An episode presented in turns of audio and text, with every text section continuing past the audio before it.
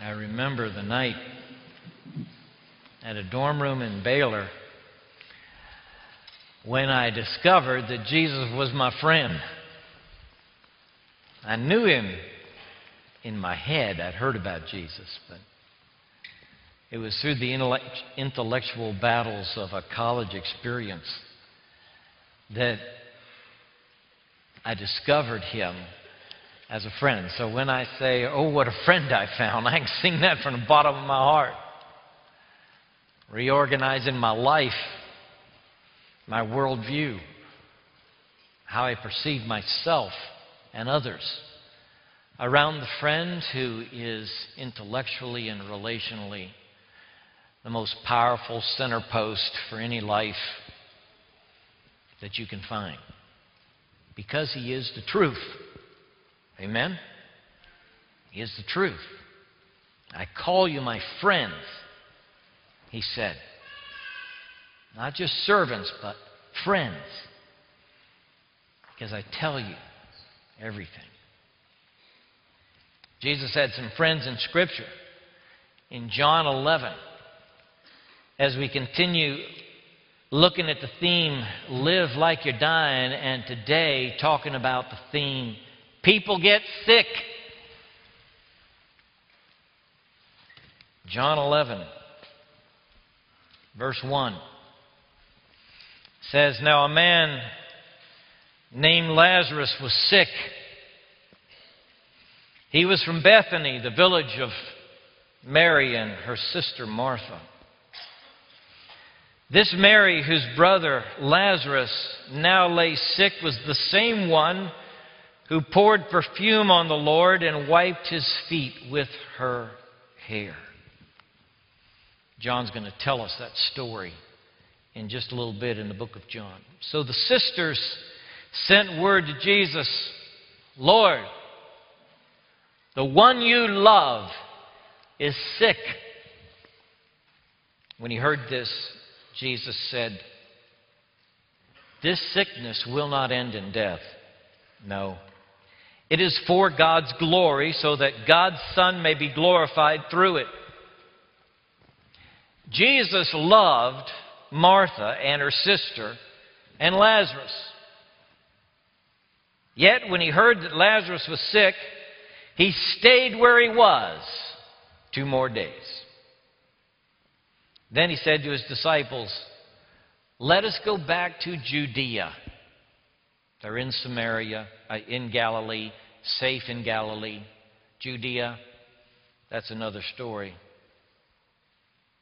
But, Rabbi, they said, a short while ago the Jews tried to stone you, and yet you're going back there? Jesus answered, Are there not 12 hours of daylight? A man who walks by day will not stumble, for he sees by this world's light. It is when he walks by night that he stumbles, for he has no light. After he had said this, he went on to tell them, Our friend Lazarus has fallen asleep, and I'm going there to wake him up. His disciples replied, Lord, if he sleeps, he will get better. Jesus had been speaking of his death, but his disciples thought he meant natural sleep. So then he told them plainly, Lazarus is dead. And for your sake, I'm glad I was not there, so that you may believe. But let us go to him. Then Thomas, called Didymus, always cheerful and positive, said to the rest of the disciples, Let us also go that we may die with him. So they go. Verse 21 Jesus arrives and Martha comes out. Lord, Martha said to Mary, if you had been here, my brother would not have died. But I know that even now God will give you whatever you ask. Jesus said to her, Your brother will rise again. Martha answered, I know that he will rise again in the resurrection at the last day. Jesus said to her, I am the resurrection and the life. He who believes in me will live, even though he dies. And whoever lives and believes in me will never die. These are the facts. Jesus loves Lazarus. He loves Lazarus. In that little bitty verse, Jesus wept. The crowd responds by saying, Behold how he loved him. He loved Lazarus. John the Beloved tells us about this love. He not only loves Lazarus, he loves Mary and Martha. John tells us that too. Now, Jesus loved Mary and her sister and Lazarus. There is no lack of love here. Jesus loves them. They are special people to him. And when he goes to Jerusalem, he goes to Bethany. He retreats to Bethany. When the crowds get angry or he gets tired, he goes to Bethany. He stays with them. There is no question about the love of Jesus for Lazarus, Mary, and Martha. Lazarus gets sick. John introduces this by saying, Now there was a man, Lazarus, who was sick. People get sick.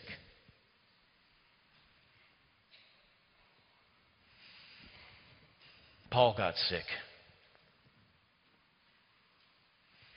Epaphroditus got sick. In Philippians chapter 2, Paul writes to the Philippians and says, Indeed, he, that's Epaphroditus, was ill and almost died, but God had mercy on him, and not on him only, but also on me, to spare me sorrow upon sorrow. Epaphroditus almost died. In the Bible, people get sick. The facts are Jesus loves Lazarus, and Lazarus gets sick. And Martha and Mary call for Jesus. I don't want you to miss that. They know what to do when somebody gets sick. You call for Jesus. I mean, that was ingrained in me when I was a boy. If something happened in our family, if sickness came to our family, my dad hit his knees, held on to the sick person, and prayed for him. I remember as a 16 year old boy being there when my little sister fell off a horse and broke her arm. She had a compound fracture. I could see it. I'd never seen it before. And as a boy, I could tell that bone's broken and it's just about to come out of the bone out of the skin. And so I grabbed her arm and sat in the back seat of that car. And while we were driving to the hospital, I called the whole car to prayer.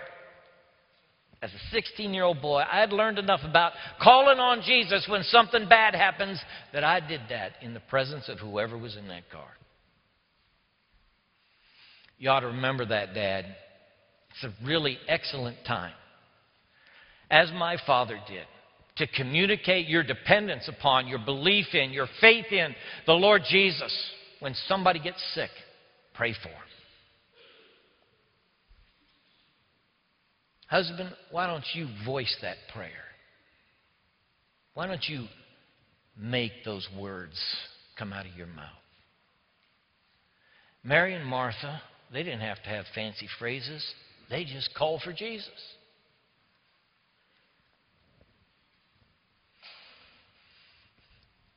Jesus didn't come, but death did.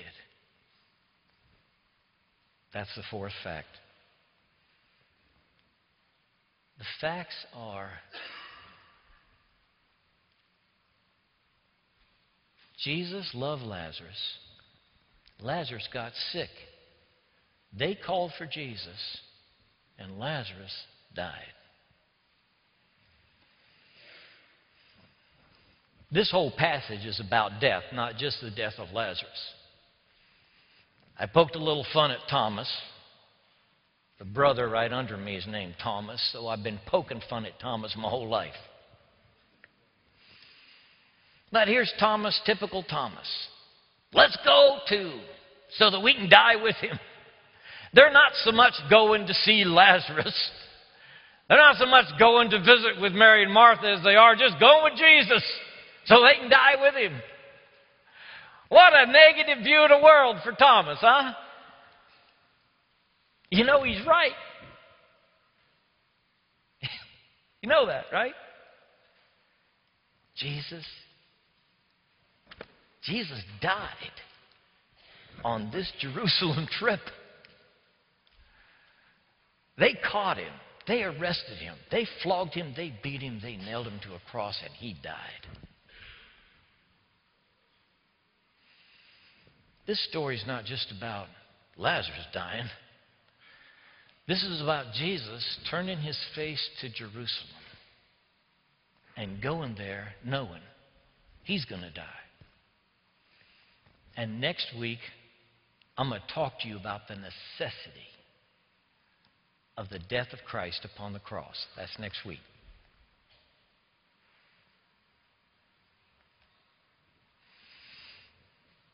They called for Jesus. He responded by saying no.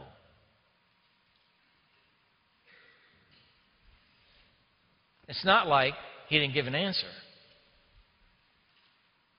He said, No, not yet.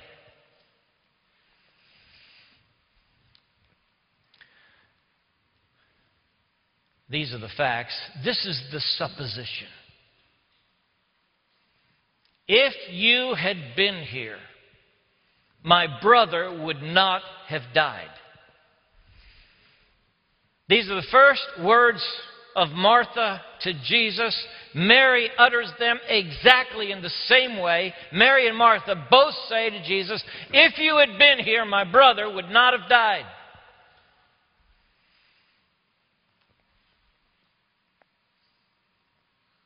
Have you ever uttered an if to God?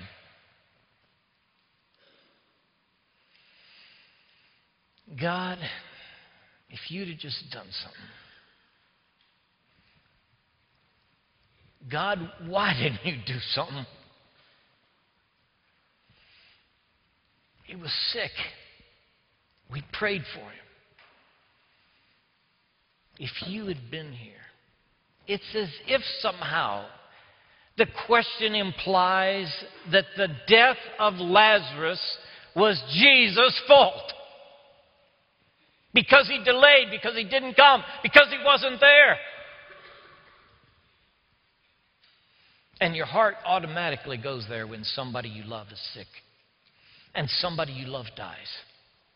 Your heart just automatically goes there. If, if you're walking with Jesus and you're seeking to follow him, it just, you just immediately say, Lord, why, why this? Why now? Why him? Why her? Why didn't you do something? Mary and Martha believe in the power of Jesus to heal Lazarus, don't they? Just like we believe in the power of God to heal anybody that's ill. God has the power to do it, amen?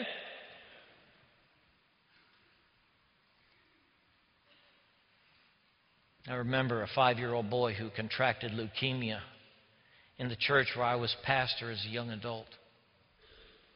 When we found out he was sick, we put him at the front. And the entire congregation prayed for him, and a medical doctor put his hands on that boy's shoulder and prayed for him. And that little boy is alive to this day, 30 years later. Somehow, as it unfolded, another five year old boy got leukemia in that small congregation. And we did the same thing. We rallied the congregation. We prayed for him. We went to the hospital bed. We, we stood around that bed. We held hands. We prayed for Kenneth, and Kenneth died.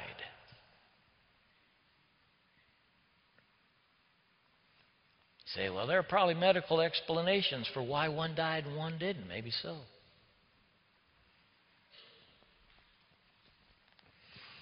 people get sick and die.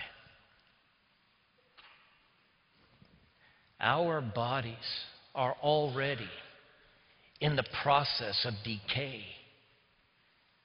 That's why we need hearing aids and glasses and canes. Why we have to go to the dentist to have our teeth fixed. In fact, Paul says the whole creation is in bondage to decay. That's just how it is. We saw last week, in the day you eat thereof, you will surely die. That's what God said to Adam and Eve. And the process of decay, sickness, and death began.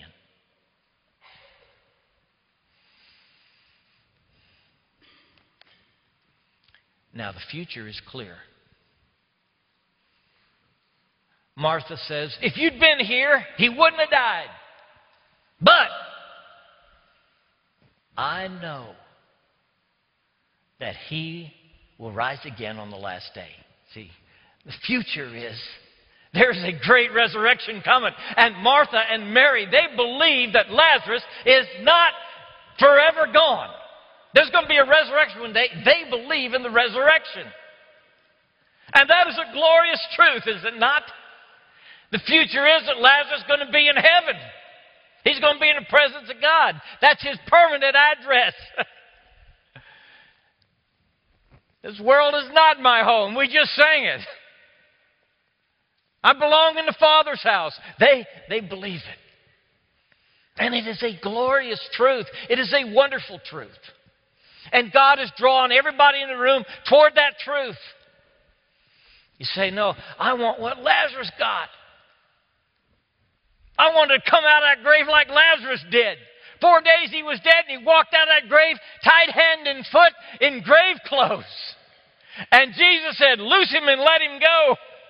And they took those grave clothes off, and Lazarus was back on the planet, breathing and walking around.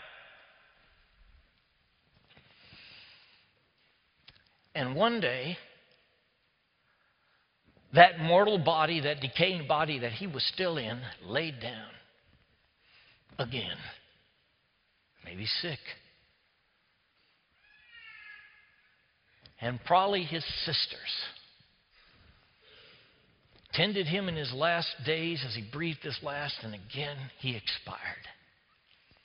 And they washed his body again and they packed him in herbs and they wrapped up the dead body of their brother the second time. And the friends that buried him the first time picked him up and carried him back into that same tomb where they laid him before. When I was in the Holy Land, I saw a sprawling cemetery that puts this one in a shadow. It's the cemetery on the Mount of Olives between Jerusalem and Bethany. They bury the prophets here. This cemetery is 3,000 years old at least. Thousands and thousands of people are buried in these tombs between the Mount of Olives and the old city of Jerusalem. When I looked at them, I thought, I wonder if one of these was where they laid Lazarus. I wonder.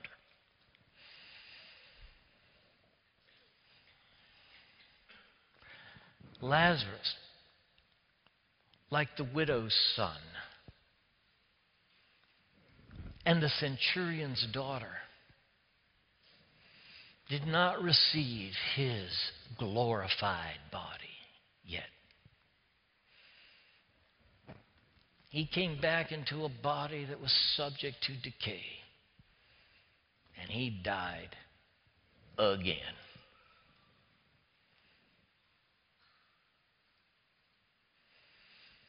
We want God to answer all our prayers. We want Him to heal all the sick.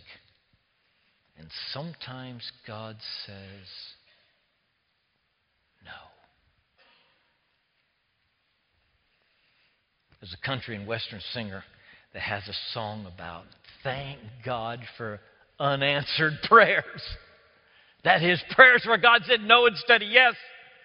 Because sometimes I don't know how to pray as I ought to pray. I have limited understanding and I don't see the world properly. I'm filled with emotion and not with knowledge, and I make prayers, and I'm glad in retrospect that God didn't say yes to that prayer that I prayed.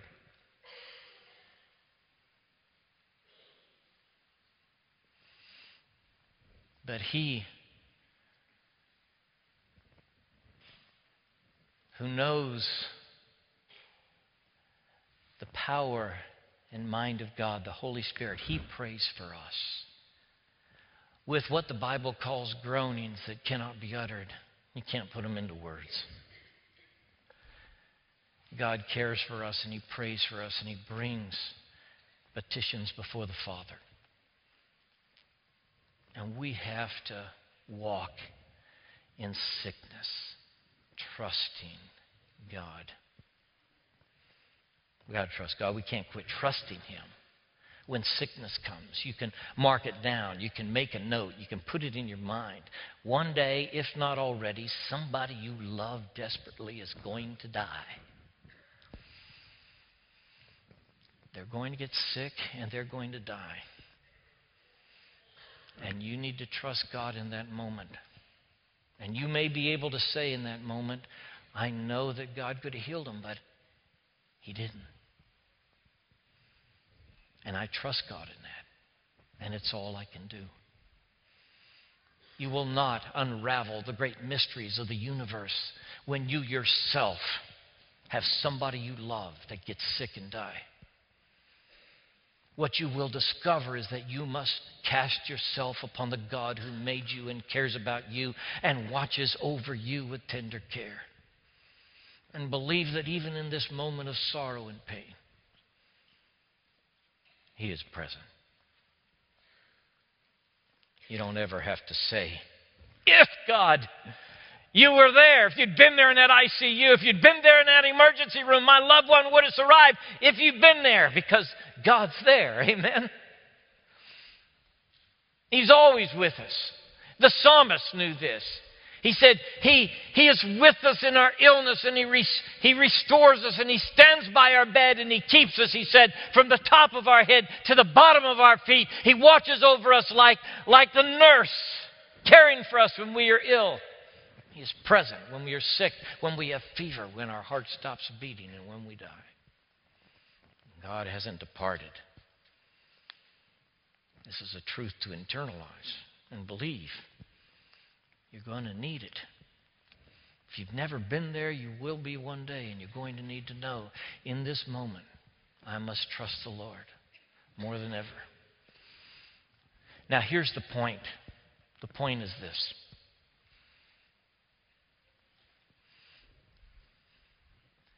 Jesus did this so that they would believe in him.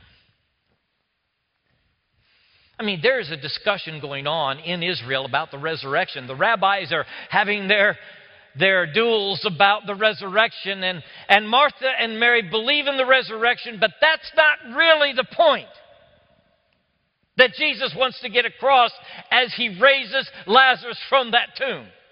It's not so much about the resurrection. Mary and Martha believe in God with all their hearts.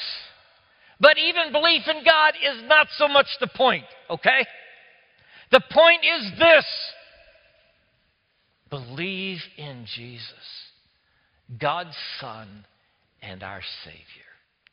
That's the point at Lazarus' tomb. The point is who is this man? Who calls a dead man out of the grave and he comes forth bound hand and foot with grave clothes? Who is this man?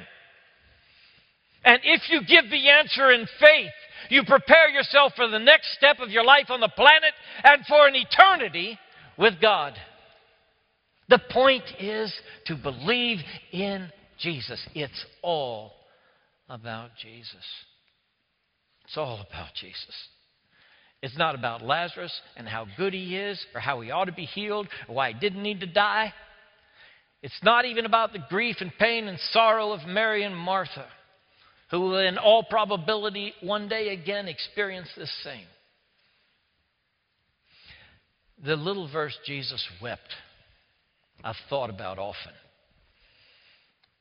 He experienced the sorrow and grief beside that tomb. And he knew that Lazarus was going to have to go through this awful process of dying again. And Mary and Martha were going to shed their tears of grief and sorrow. And Jesus wept in a world full of griefs and trouble. You know what the end is? When God sends fire on the planet and it all melts with heat. And all the bones and artifacts and fossils dissolve in the heat of God's fire. And a new heaven and a new earth is brought to bear where there is no sorrow, pain, or death. This is the future. This is the point. And this is the result God's glory. Lazarus got sick and died, and we delayed so that God could get his glory and glorify his Son. All right. God can get glory through the illness that comes upon you. Through you, as you minister to somebody in an ICU or a hospital room, God can get glory. He can get glory in the healing, and He can even get glory in how we handle death. And the goal ought to be Lord, at this time in my family's life, when we are experiencing the sorrow and loss, God, would you so give your grace that we can glorify you and exalt you, and people can see that there's a gracious God in heaven who watches over us, no matter the outcome? Whether it's life or death, Lord, be glorified. In this instance, God received glory as Lazarus came out of that tomb.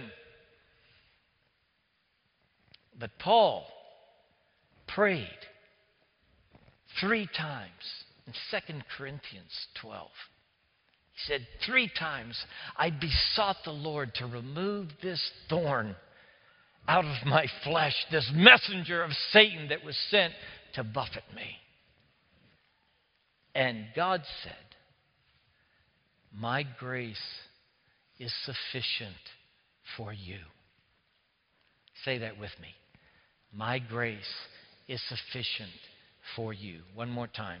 My grace is sufficient for you, no matter where you are hospital, emergency room, funeral home. My grace is sufficient for you. My strength is made perfect in weakness. Somehow, in the middle of the decay and the trouble and the sorrow and the grief and the sickness and the loss, somehow God magnifies Himself and His strength through us in the trouble, in our infirmity. Even those things that come upon us that we wish they hadn't, somehow God uses them. My strength is made perfect in weakness, God said to Paul. And then Paul responded, Most gladly, therefore will I glory in my infirmity, that the power of Christ may rest upon me. The power of Christ connected to how you handle the infirmity that comes upon you and your loved one. How you respond, what you say, how you act, how you pray. God gets the glory. Brothers and sisters, you have family members for whom you pray. You want them to know Christ as Savior. You want God to rescue them. When the trouble comes, when the sorrow comes, when the sickness comes, you have an opportunity to exemplify the Lord Jesus in a powerful and wonderful way. how you respond in the trouble, God uses that with the people that you love and who love you. What's come upon your life? What sorrow do you face? What grief do you bear? Could you say with Paul, Lord, help me glory even in my trouble, trusting you so that the power of Christ may rest upon me? Bow with me, please. I know this is not an easy word. I feel it myself. The difficulty of trusting God with those we dearly love when they are ill. I know the panic and the loss. But I know too that beyond all things that happen in the flesh, in the here and now, in the sickness and trouble, is the God who draws us to a future with Him. It's the Father's house we're headed toward. It's a new body that suffers no pain or trouble.